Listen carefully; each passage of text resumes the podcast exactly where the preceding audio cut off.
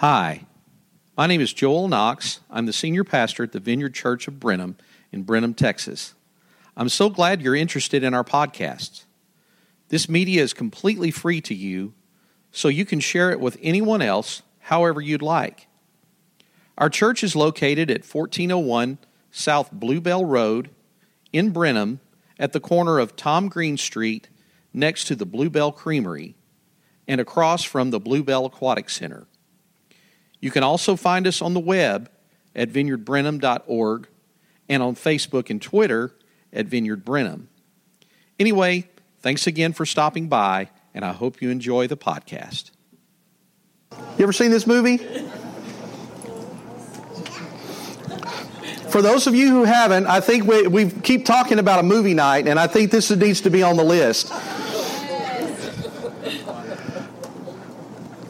But that, that was the scene, Vote for Pedro, from the 2004 comedy Napoleon Dynamite. There he is right there in, in all of his glory. The byline for the movie says, He's out to prove he's got nothing to prove. Napoleon and his friend Pedro worked together to turn the social structure of Preston High School on its head by getting Pedro elected as the student body president. You remember that from the movie? And if you watch the movie, you know that ultimately what turns the tide for Pedro is Napoleon's slick dance moves. So I think there's a few of you that you're, you're curious now and you want to see this movie. Well, I'm beginning a new series this morning, and it's called Everybody Gets to Play. Why everyone can participate in God's kingdom.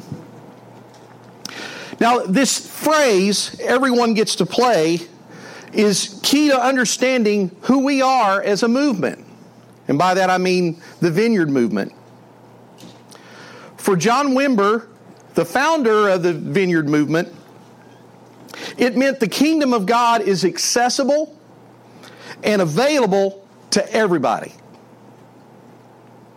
You don't have to be a pastor a teacher, or any kind of super Christian to do whatever it was Jesus did. And it's not just for the cool kids. God will use us. So if you see a need, you can fill it. You can pray for someone who's sick or who's infirm and expect God to heal them through you. You can share your faith with your friends, your neighbors, and your coworkers. You don't have to call your pastor to talk about your faith. You can do all of this now, and you don't have to wait until you're worthy or more educated or even more confident. And I've heard that John liked to say, We're all change in God's pocket. He can use us any way he chooses. And that's what the kingdom, life in the kingdom is all about. And that's what this series is about mobilizing ourselves as a community to do what Jesus has called us to do and to be. So, with that, I'm going to go, I'm going to back up just a little bit and I'm, I'm going to ask a really foundational question as the title of what I'll be talking to you about this morning. And that is who does Jesus call? Who does Jesus call? Well, Amanda, you already gave it away. Yeah, it, it, it's really it, it's it's really that simple. Jesus calls everybody. Everybody. Now, what is Jesus calling us to? Well, what I'm going to be talking about this morning is that he's calling us to be disciples. He's got something for all of us to do. He's got something for all of us to be. And my, my text this morning is, is found in Ephesians chapter 4. And I'm going to be reading out of the New Living Translation. Now, these are the gifts Christ gave to the church the apostles, the prophets, the evangelists, and the pastors and the teachers. Their responsibility is to equip God's people to do His work and build up the church, the body of Christ. This will continue until we all come to such unity in our faith and our knowledge of God's Son that we will mature in the Lord, measuring up to the full and complete standard of Christ.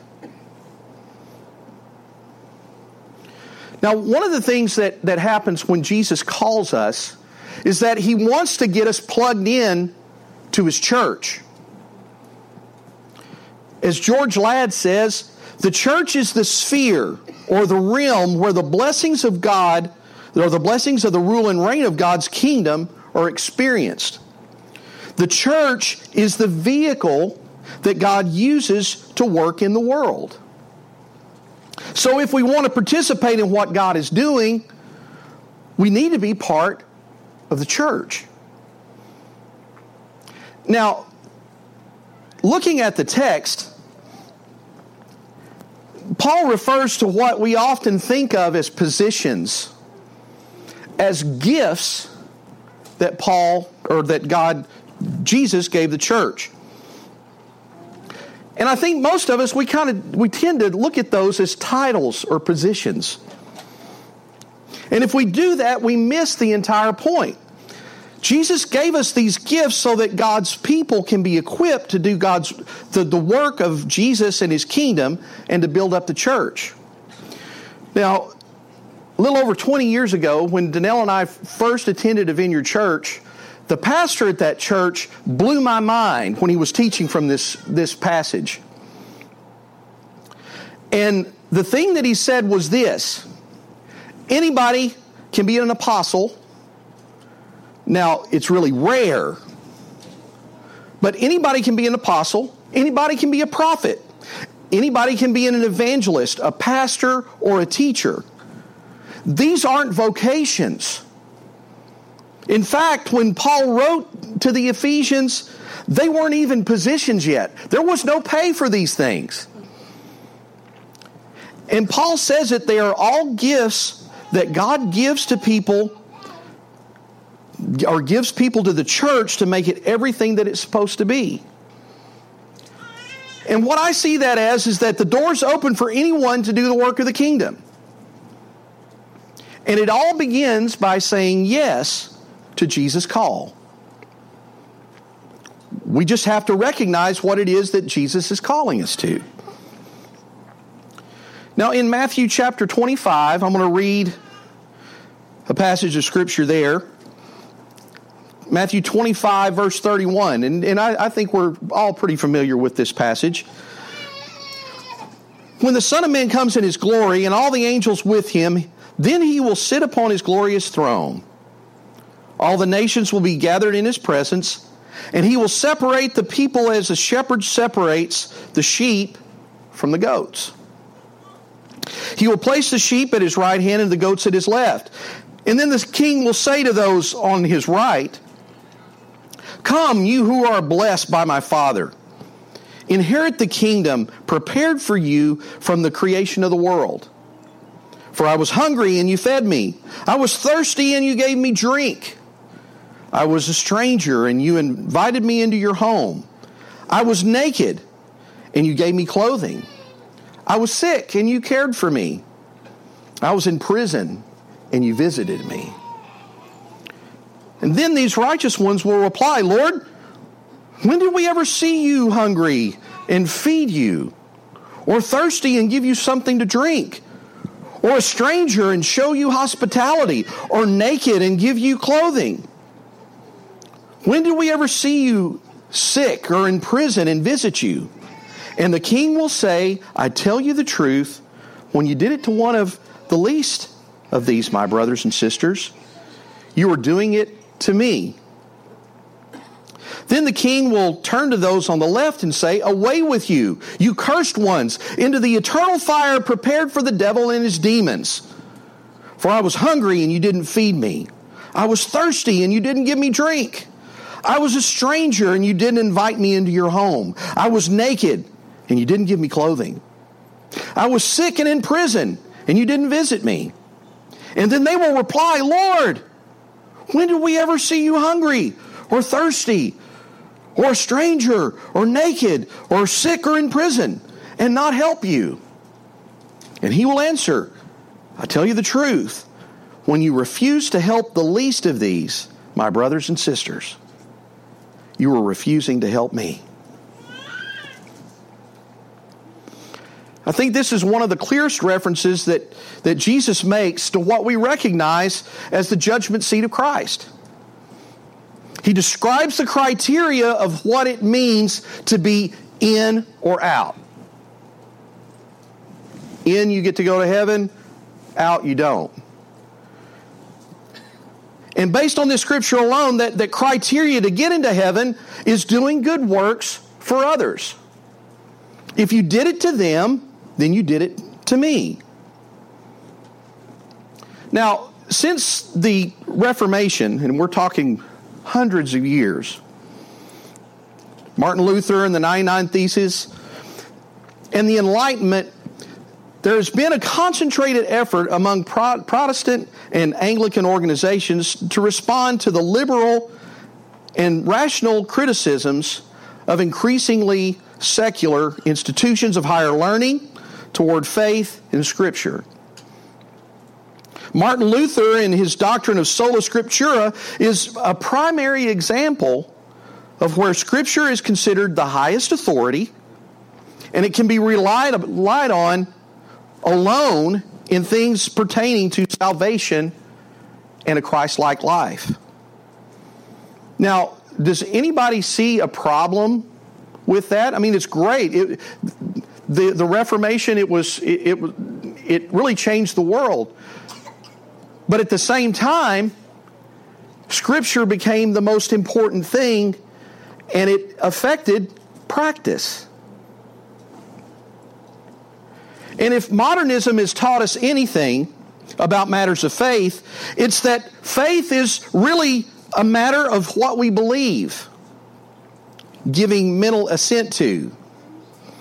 And in other words, if you believe the right things, you go to heaven. Believe the wrong things and you go to hell. Say the right words, you go to heaven. Say the wrong words or don't say the, the right words and you go to hell. You follow me? It, it, it becomes this, this really mechanical kind of interaction with faith and with, with Christ. And it also requires no further action on behalf of the believer. And this kind of faith has given rise to a term that we now know as nominal Christianity, which means Christianity in name only. You don't have to do anything. Just show up to church, pay your tithe, shake the preacher's hand on the way out, say the prayer, and you're good. You're, I got my ticket punched. I'm on my way to heaven. How many times have we heard that? But I don't think that's what Jesus had in mind for us. Jesus called his disciples to do the work of the kingdom. Not sit around and, and, and discuss matters of theology that really have nothing to do with helping us to be more like Jesus. You know, we can spend a lot of time on stuff. You know, how many angels dance on the head of a pin? You know, I, I went to Bible college. I heard a lot of stuff, and it's like, what does this even have to do with being a Christian? Jesus called his disciples to do the work of the kingdom. So for our purposes this morning, Jesus calls everyone to be disciples. Now, what does that term disciple mean? I think the best explanation is it comes in the word apprenticeship. and it's kind of a lost art here in the United States because you know you, you go off to college and you learn a trade. You go off to college and and you you you study in a field, and and that's that's what basically establishes the trajectory of your life. You know, I'm going to be an engineer, so this is what I do. I'm going to be a scientist, so this is what I do. Well, in in Europe, in the old country, if you will, there were people that actually dedicated themselves to learning a particular trade. And they, they, they spent time with the master in their field to learn how to do that. And, and the way that they learned how to do that was they, they lived the life this person lived.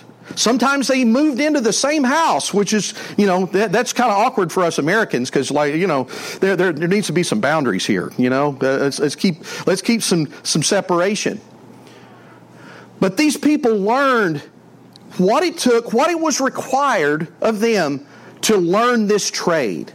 Whether it was to be a cobbler, whether it was to be, be a mason, whatever it was, they learned how to do this by living the life that the master lived. And ultimately, if they lived like them, then they would be like them whenever they were released to do it on their own. That's the example of discipleship. That's what Jesus taught his disciples to do. You look at it in the scripture. They, they lived with him. And there's some of the disciples that, uh, some of the scholars say that, that maybe Peter and, and a few others might have been married. They actually left home and camped with Jesus out on the road whenever he was going from town to town. That's a little extreme, Joel, you know, but this is the this is the example that Jesus was setting. And then later when he was talking about being a follower, being one of his followers, being a disciple, this is what Jesus said. If any of you wants to be my follower, you must give up your own way, take up your cross daily, and follow me. Come camp with me outside. If you try to hang on to your life, you will lose it. But if you give up your life for my sake, you will save it. And what does it benefit if you gain the world, but you yourself are lost or destroyed? Anyone who is ashamed of me and my message, the Son of Man will be ashamed of that person when he returns in his glory and in the glory of the Father and the holy angels. You see, Jesus calls everyone and expects us to respond by committing our lives to Him and His purposes. So you might be saying to yourself right now, if I'm going to consider becoming a disciple of Jesus, it would be helpful for me to know what Jesus did and what's going to be required of me to do. In Acts chapter 10, it gives us just a brief little overview of what, what Jesus did when he was on earth. Acts chapter 10. And you know that God anointed Jesus of Nazareth with the Holy Spirit and with power. Then Jesus went around doing good, healing all who were oppressed by the devil, for God was with him. Now I was looking at this and, I, and just thinking of some things that, that what's the, the good stuff that Jesus did? Well, if you look at his life and you look at what, what the New Testament shows us, Jesus welcomed people. How many of you know what it's like not to feel welcome someplace? Isn't that awful? It, it just feels terrible. Jesus welcomed kids, he welcomed the poor, he welcomed the outcast. He invited himself over for lunch. You know, how's that? You know, that's not really polite in the United States.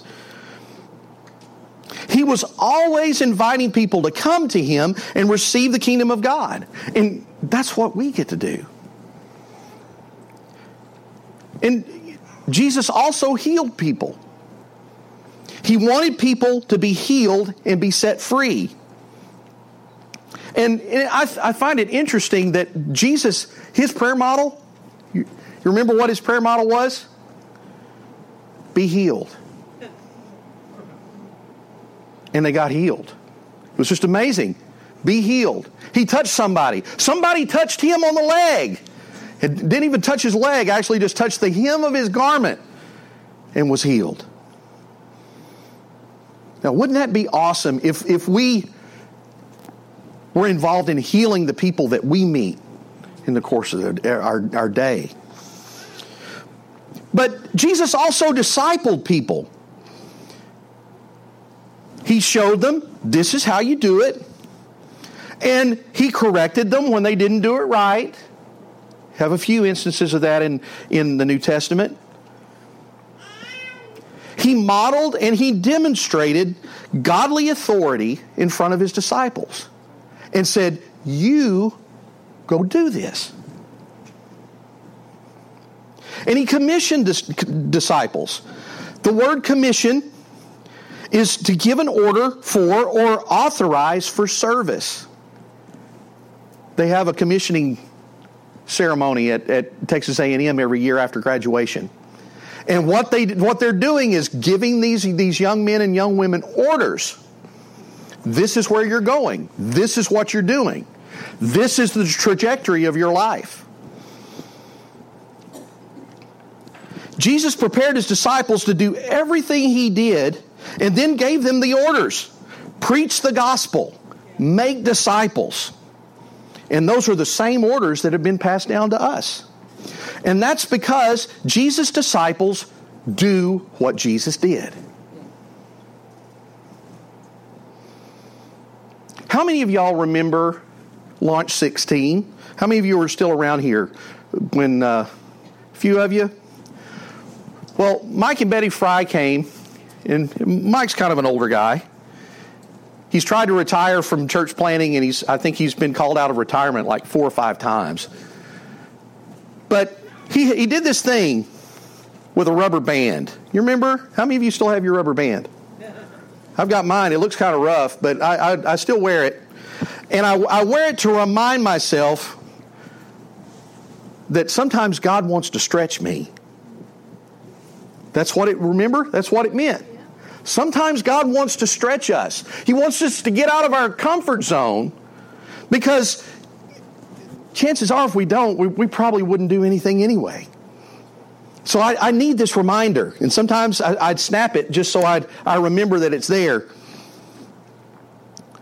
But God wants to stretch us. God wants to, to take us outside of our comfort zone so that we can, we can show the love of Jesus to people.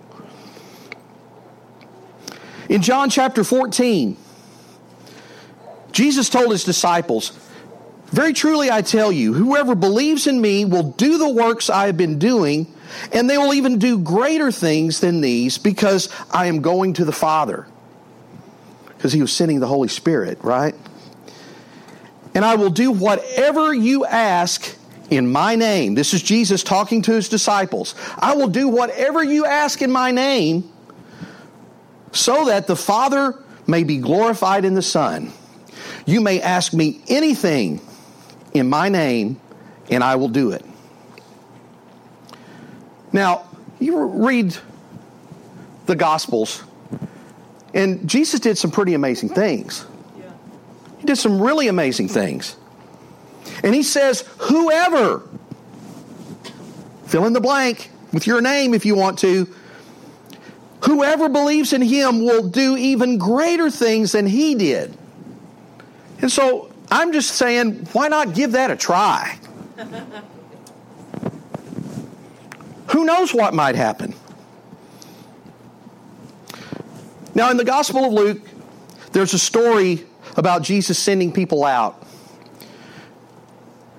In chapter 10, verse 1, the Lord appointed 72 others and sent them out two by two ahead of him into every town and place where he was about to go. And he told them, The harvest is plentiful, and the workers are few. Ask the Lord of the harvest, therefore, to send out workers into his harvest field.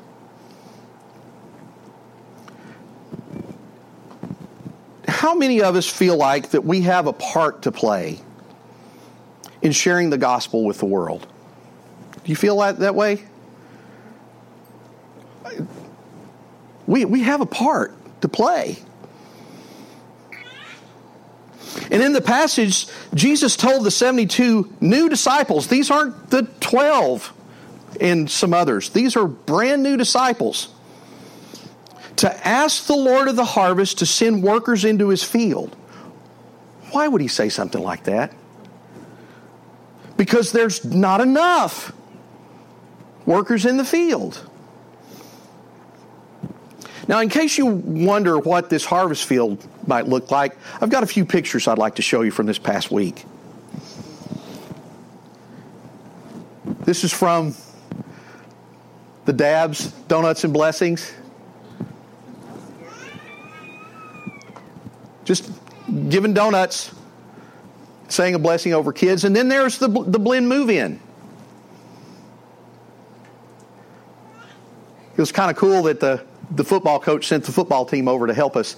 And right after they finished, they went right out to practice. And then we went out to Regency a few months ago and just shared a meal with some people that had just needed to know that somebody cared about them.